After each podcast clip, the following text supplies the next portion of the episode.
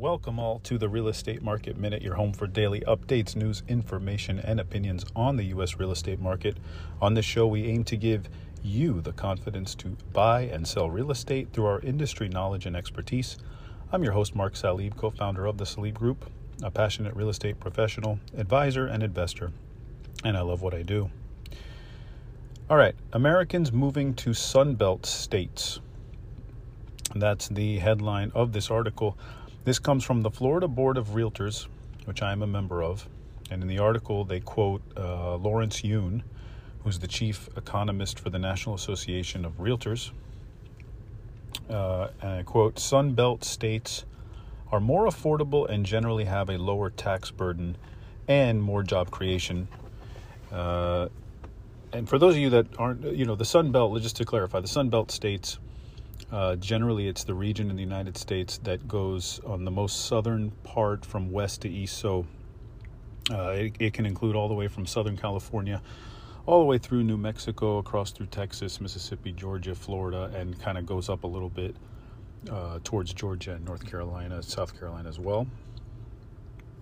Uh, it also quotes Peter Earle, an economist at the American Institute for Economic Research free market think tank in Massachusetts, said a large part of pandemic migration will continue to be from states that had the strictest pandemic policies toward those which were more relaxed. Uh, Earle goes on to say people generally want to know that they won't be unemployed or have their business shut down overnight the next time a nasty bug comes along. So, states like Texas and Florida made that possibility unlikely. Zillow reported last week that the Sun Belt will dominate its list of the hottest housing markets for a second year in a row. Tampa and Jacksonville, Florida, uh, San Antonio, Texas, Raleigh, and Charlotte, North Carolina will lead U.S. markets as housing prices rise 14% nationally. Zillow also predicted that New York City, Milwaukee, San Francisco, and Chicago will see the coolest housing markets in 2022 due to fewer jobs and less favorable demographic trends. Uh, U-Haul as well, the, the, the moving company reported last week it, has an annual growth index in which it tracks uh, the trucks and the movement of the trucks. And they stated that Texas edged out Florida for the largest net gain of one way trucks in 2021, while California and Illinois saw the greatest net losses uh, an article says Californians were leaving so quickly for Texas that U-Haul simply ran out of inventory to help them relocate last year. All right. So what's the point? Well, the obvious is what's happening in regional markets. Remember, I discussed in the last episode markets are localized, and we are seeing this. That said, the other point of emphasis to me is that real estate prices and trends are often based on uh, migration and relocation trends.